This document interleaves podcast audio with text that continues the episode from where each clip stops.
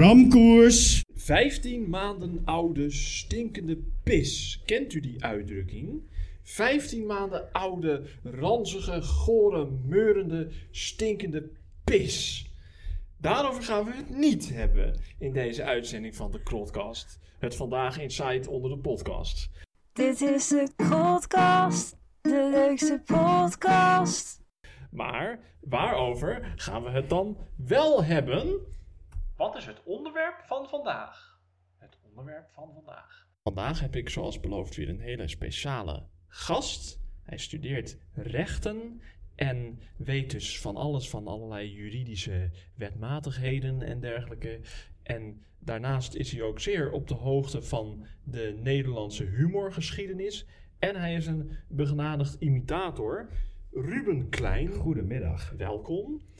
Eh, nou, jij gaat ons straks van alles vertellen over eh, juridische zaken, eh, vooral voor studenten en dergelijke. Maar ik moet eerst Ja. even al die samples en zo er doorheen rausen. Want eh, deze uitzending, vorige keer dat we een uitzending hadden met een gast in, werd het veel te lang. Dat staat u geheel vrij, gastheer. Ik dacht het wel.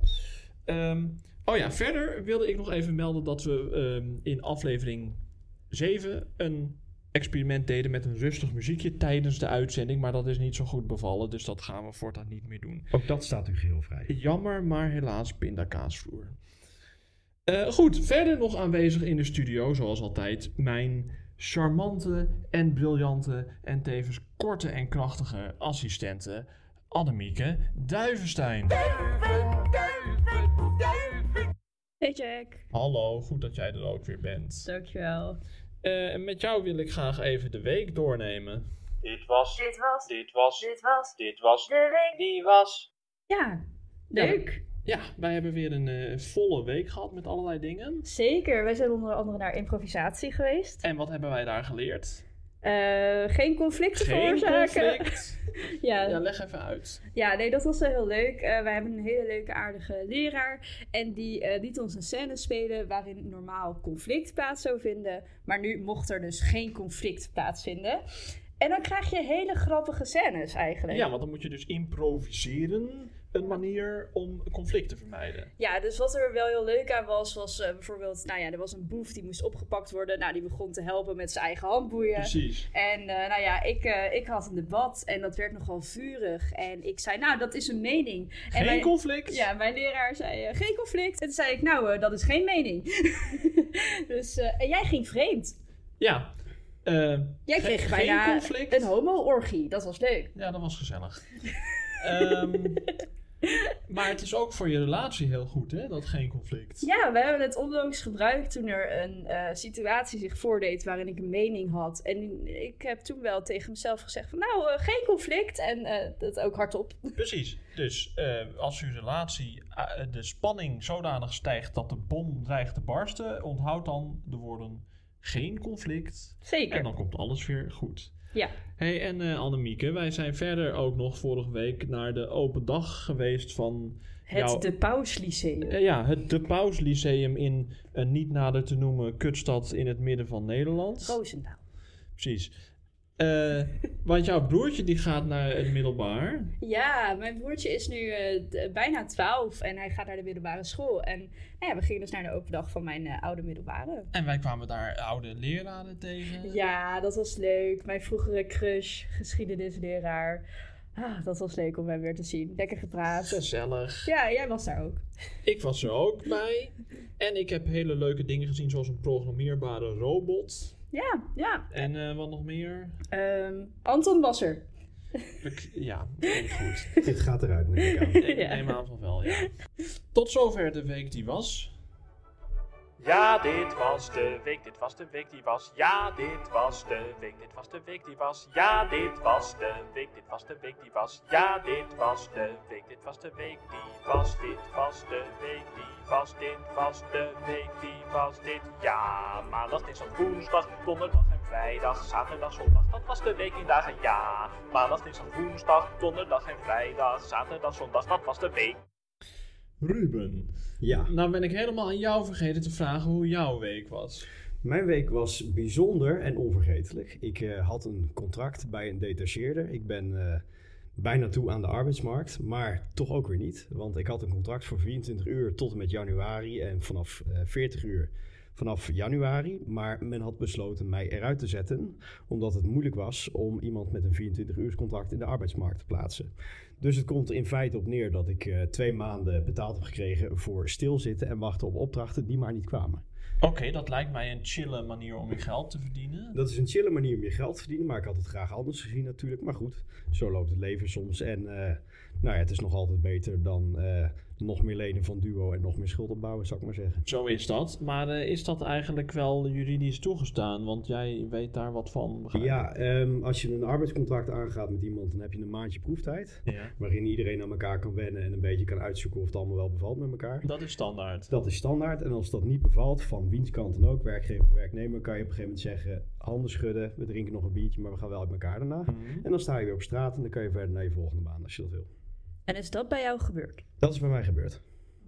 En dat was niet voorzien, neem ik aan. Nee, in principe niet. Want eh, wij hadden tijdens de onderhandelingen duidelijke gesprekken over eh, hoeveel uur ik eh, in dienst zou gaan. En Ja. mijn duidelijke standpunt was vanaf januari 40 uur, daarvoor 24 uur. Want ik heb nog andere dingen lopen die ik af wil ronden. Ja, ja, ja. Maar goed, dat was toen eh, helemaal prima. Maar eh, rond de 18e, toen mijn proeftijd er ongeveer op zou zitten, niet. En toen hebben ze mij de wacht aangezegd. Ja, het kan verkeren. Het kan verkeren. Ik, eh, het klinkt allemaal heel erg dramatisch, maar ik lig er verder niet wakker van. Nou heb ik iets soortgelijks meegemaakt. Want ehm, ja, jij bent dus je baan kwijt. Ik ben eh, mijn geld kwijt. Of, Ja. Dat wil zeggen, dat was ik al kwijt, maar ik krijg het ook niet terug. Nee. Dat komt, ik eh, ben laatst verhuisd en de huur was op een gegeven moment opgezegd. En toen heb ik nog een hele maand huur betaald. Ja. Terwijl ik nog maar drie weken daar gewoond heb. En dat eh, schijnt dus gewoon te kunnen. Want je hebt die maand opzegtermijn, legde Ja. jij uit. Ja. En die, die hele maand moet je gewoon verdokken. Maakt niet uit, al ga je de tweede van de maand ga je eruit. Het is gewoon helemaal wettelijk juridisch toegestaan. Ja, zo'n bepaling is er een beetje voor bedoeld om ervoor te zorgen dat verhuurders niet de dupe worden van tussentijdse opzeggingen. Onder het mom van als je een contract aangaat voor een bepaalde periode, dan kan de verhuurder verliezen lijden als diegene tussendoor opzegt. Ja, ja. Door een leegstaande ruimte die niet eh, verhuurbaar is omdat er nog een contract loopt. Dus als jij eh, een maand van tevoren opzegt, dan voorzie je eigenlijk dat je extra. eh, dan voorkom je eigenlijk dat je extra huur moet gaan betalen voor die periode waarin je er niet meer in zit. Dus eh, als je dan iets langer erin zit dan die opzegtermijn, dan ben je wel die huur verschuldigd. Helaas. Ja, maar e- even een vraag tussendoor. Jouw Ja. contract liep toch tot 1 oktober? Nou, het is, het is op 1 oktober is het opgezegd. Dus dan, eh, als ik Oh. Ruben goed begrijp, liep het nog juridisch gezien tot 1 november. Nou, als je het opzegt op 1 augustus, dan loopt het contract op 1 eh, september af. Ja, 1 precies. augustus, 1 september. Dus dan heb je eigenlijk een maand om weg te wezen. Ja. Dus eh, eigenlijk moet je dan je tijd nemen, want je moet dan toch sowieso die hele maand nog betalen. Ja, ja. Ja, vooruitzicht. Vooruitzicht. Ehm, dus, eh, eh, studenten worden genaaid. Daar wou ik het nog even met jou over hebben. Ja, Dat vind ik hinderlijk. Ja, Ik ondervind hier hinder van. Ik ondervind hier hinder van. Ik ondervind hier hinder van. Ik ondervind hier hinder van. Waarvan ondervindt Annemieke Duivenstein vandaag hinder? Van de rente die naar 0,4% gaat. Oh, 0,4. Ik dacht, was het nou 4 of 0,4? wees maar blij dat het niet 4 is en 0,4, maar toch rente is rente helaas. Precies. kun, kun jij, kun jij uitleggen, want even voor de duidelijkheid, eh, eh, wij kennen elkaar nog niet zo heel lang, maar ik ken jou van het studentenhuis van Annemieke. En jij studeert rechten. Ja. En jij, eh, totdat je je baan kwijtraakte, was je ook werkzaam als een soort juridische ondersteuner? Of eh, leg even uit. Ja, ik werd, werd gevraagd voor klusjes en deed dat, Prodeo. En, En eh, jij bent bekend in het studentenhuis als de man die altijd voor de studenten de juridische. de- Opkomt. ja, precies. Die dat voor de rechten. gaat en klopt. Juist. Dus, eh, de, de rente van de studiefinanciering, kun jij dat even uitleggen? Hoe, kun- hoe kunnen ze dat ineens verhogen van 0% naar 0,4%? Ja, nou goed, geld lenen kost geld, dat is iedereen bekend. Ehm, als je een lening aangaat, moet je daar op een gegeven moment in zekere zin een kostprijs over betalen. Als Ja. een soort betaling voor dienst die is verleend. Behalve in islamitische landen, hè? want Nou, dat is goed. haram. Dat is haram, eh, ongetwijfeld. Ik kan daar helaas geen uitspraak over doen, maar ik neem het van jouw expertise gelijk aan. Helaas wonen wij hier niet in een islamitisch land en dus... Jack. Sorry, ik... De rente op studieschulden Ja. in niet-islamitische landen. Ja. Als jij een lening aangaat voor 50.000 euro, wordt daar een x-percentage rente over gerekend. Althans, vanaf nu. Ja. Ehm, hoe het zeg maar wettelijk werkt is, eh, als je een studieschuld aangaat, dus leent bij Duo, tot en met x jaar werd daar geen rente over gerekend. Ja. Maar die rente die zet je voor vijf jaar vast. Dus eh, de rente die is vastgesteld voor, eh, voor die, die nu gaat komen, die, is, die wordt dan berekend over de jaren waarop je terugbetaalt. Eh, in de periode dat je die lening bent aangegaan. Wacht even, wacht even. Dus als ik jou een tientje leen en ik zeg ik wil 50% rente, ik wil 15 piek van je terug hebben, dan staat dat vijf jaar, de komende vijf jaar vast. Het wordt vastgesteld per vijf jaar. Dus als Is dat altijd zo? Of? Ja, wettelijk gezien is dat zo. Oké. Het wordt per vijf jaar wordt dat vastgesteld. Voor als, alle het voor soorten? vijf jaar, als het voor vijf jaar vaststaat, dan kan er niet meer aan gesleuteld worden. Ja. Dus als dan het rentepercentage nul is, Ja. dan is het nul. Maar voor de vijf jaar die erop komen, kan je wel een bepaald rentebedrag vaststellen. Dus nu is dat 0,4% uit mijn hoofd. Dan is dat de verschuldigde rente over de op dat moment bestaande En, maar dat hadden ze dus van tevoren al bepaald, begrijp ik. Of hebben ze dat nu pas eh, bepaald? Nou, ik denk dat dat wel al langer een soort gedachte was bij die mensen. Ja. Eh, als het wettelijk is vastgesteld, dan is dat hartstikke mooi. Voor een bepaalde periode kan je dan niet meer aansleutelen. Maar de wettelijke mogelijkheden die aan uiteraard wel altijd vrij staat, is over een latere periode wel rente vast te stellen.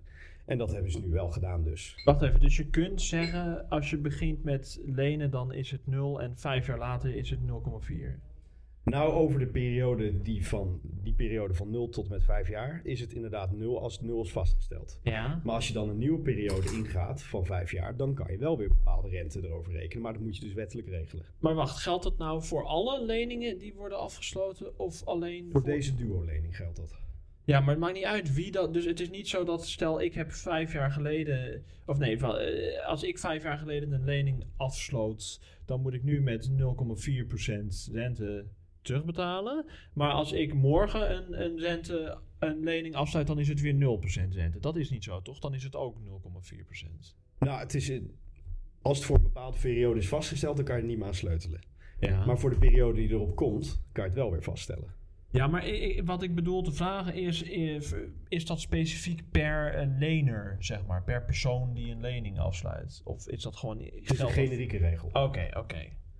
Ja, dus, maar dat is kloten dus voor studenten.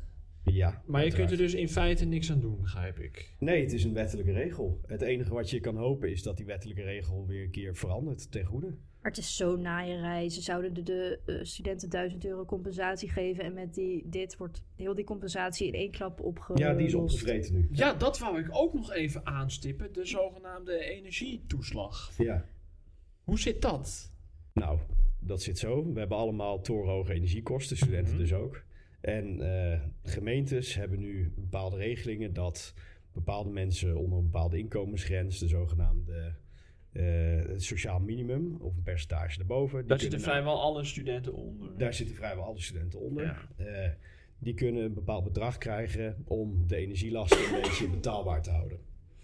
Ehm, nou was het van meet af aan de bedoeling van de Rijksoverheid en de Vereniging van Nederlandse Gemeenten om studenten daarvan uit te sluiten. Daar werd een verhaal opgehangen van efficiëntiedoeleinden en meer van dat geleuter. Maar het komt er gewoon op neer dat het een bezuinigingstruc is. Ja, want ik herinner me nog dat daar een heel, hele stennis over was. Van Ja. krijgen we het nou wel of niet, al die Ja. studenten. En jij eh, was volgens mij degene die met het verlossende woord kwam van yes, het gaat wel door. Nou, eh, er is iemand eh, die heeft een rechtszaak ervoor gevoerd. Ja. van het eerste punt. Dat was ik niet, dat was eh, iemand anders. Ehm, maar wat die jongen voor elkaar heeft gekregen, is dat de rechter heeft gezegd: studenten mogen niet zomaar uitgesloten worden. Zij kunnen net als ieder ander met een betrekkelijk laag inkomen, of dat nou een ouder is of een, eh, iemand die in de bijstand zit, kunnen zij torenhoge energierekeningen krijgen en moeten net als ieder ander in, op zijn minst een aanspraak krijgen om erin ondersteund te worden. Want anders is het onterechte discriminatie. Dat is eh, discriminatie op basis van inkomstenbron. Aha. Want wat de, het Rijk eh, dus min of meer voor ogen had en wat gemeenten over hadden genomen, is dat iedereen die aanspraak heeft op studiefinanciering niet meetelt. Discriminatie op basis van inkomstenbron. Ja. die uitdrukking? Inderdaad, podcast host. Juist. Ehm, dat mag niet. Nee, Dat en is dat heeft de rechter bevestigd.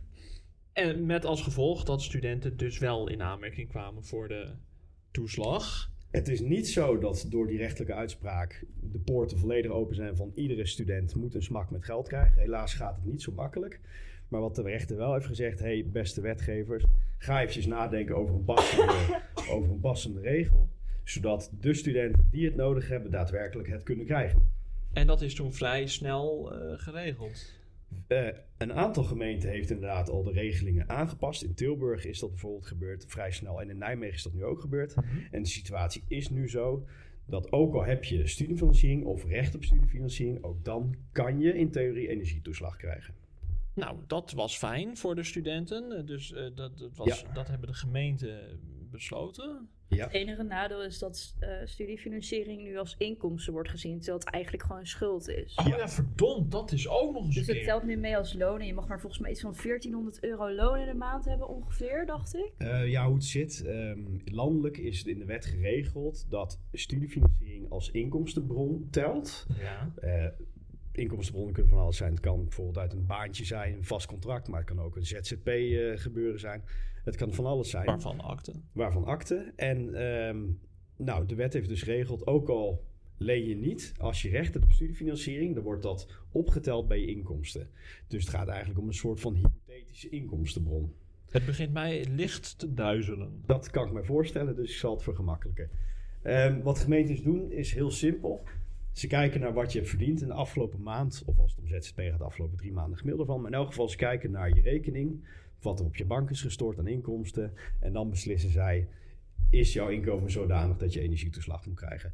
Hoe het nu zit met studiefinanciering is, ook al ontvang je niet daadwerkelijk, maar heb je recht om studiefinanciering te lenen, maar maak je er bijvoorbeeld geen gebruik van, omdat je geen schuld wil opbouwen en dat soort dingen, dan telt de gemeente dat alsnog bij je inkomsten op. Maar dat is dus eigenlijk, als ik het goed begrijp, extra chill. Want stel je leent niet van de Ome Duo of niet maximaal of zo, dan kan je toch die toeslag krijgen. Nee, nee, nee. Dit is juist niet chill. Dit is echt het tegenovergestelde van chill. Want ook al krijg je het niet omdat je het niet wil lenen, dan alsnog zeggen zij: haha, je leent het wel, want dat staat op papier, want je hebt er recht op. Ja, ze hebben gewoon zoiets van, als jij aanspraak kan maken op die gelden, maar daar op de een of andere manier geen gebruik van maakt, dan zijn wij niet verantwoordelijk om in die schuldenlast te voorzien. Stel, stel je hebt gewoon een studenten. Oh, niet? Wel, Stel je hebt een student, Anna, 18 jaar, en ze de, of nou sorry, 21 jaar. En zij zegt: Nee, ja, sorry, ik wil echt geen schuld opbouwen. Ik ga gewoon voor 800 euro in de maand werken.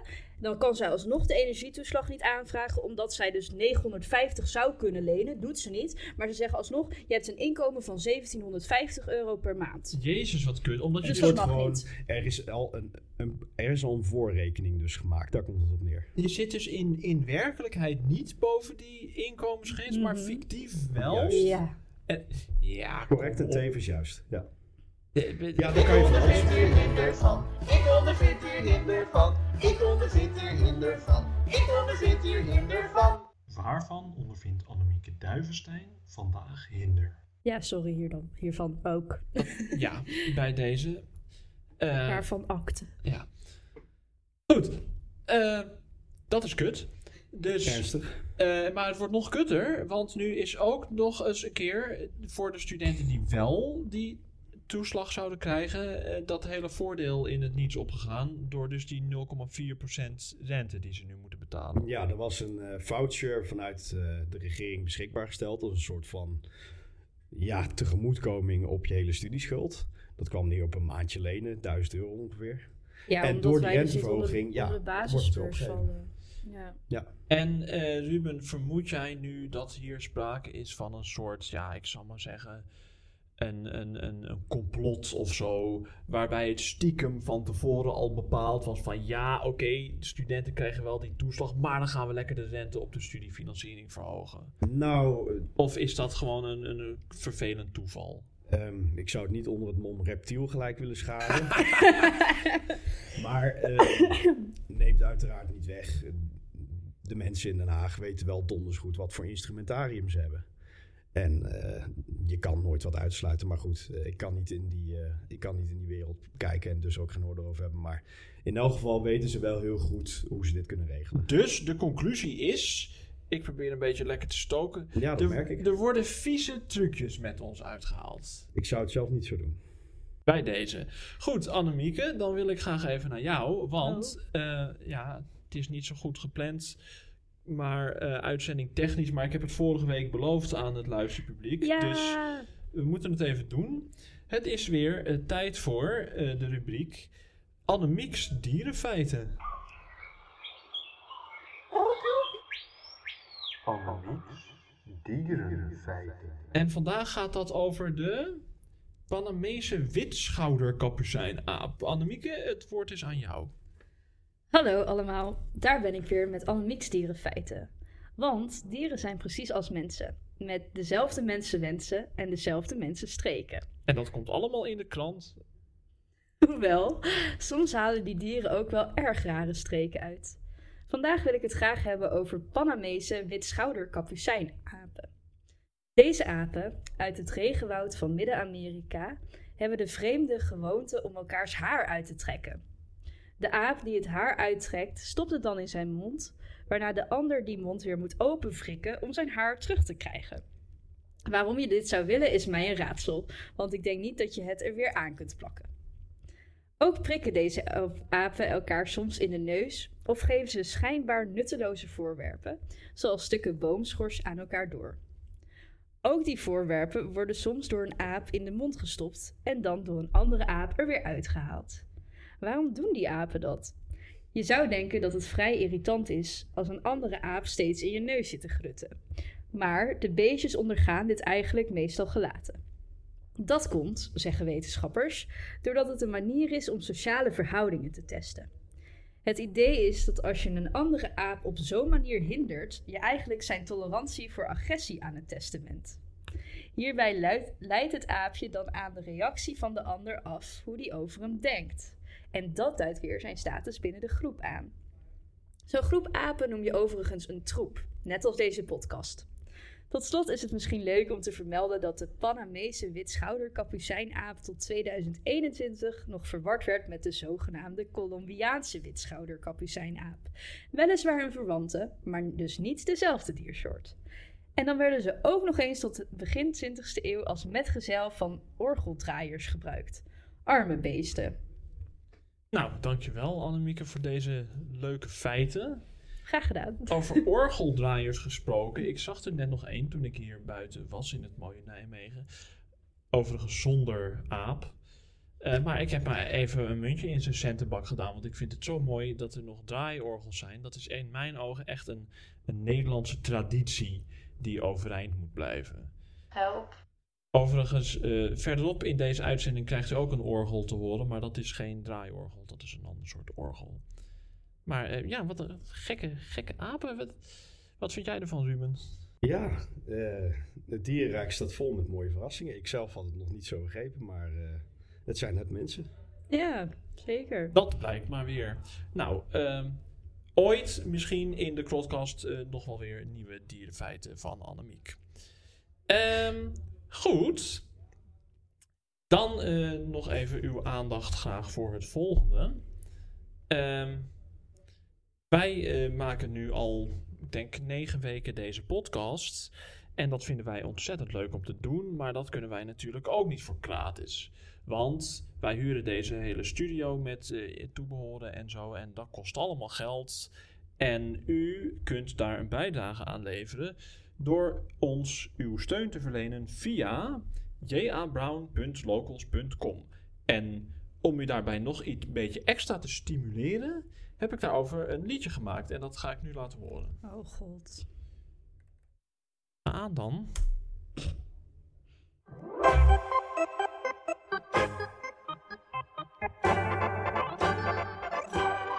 Wilt u de podcast steunen met geld? Luister dan wat u nu wordt verteld. Wilt u de podcast steunen met bloem? Dan zal ik u zeggen wat te doen. Kom op mensen en wees nog niet dom.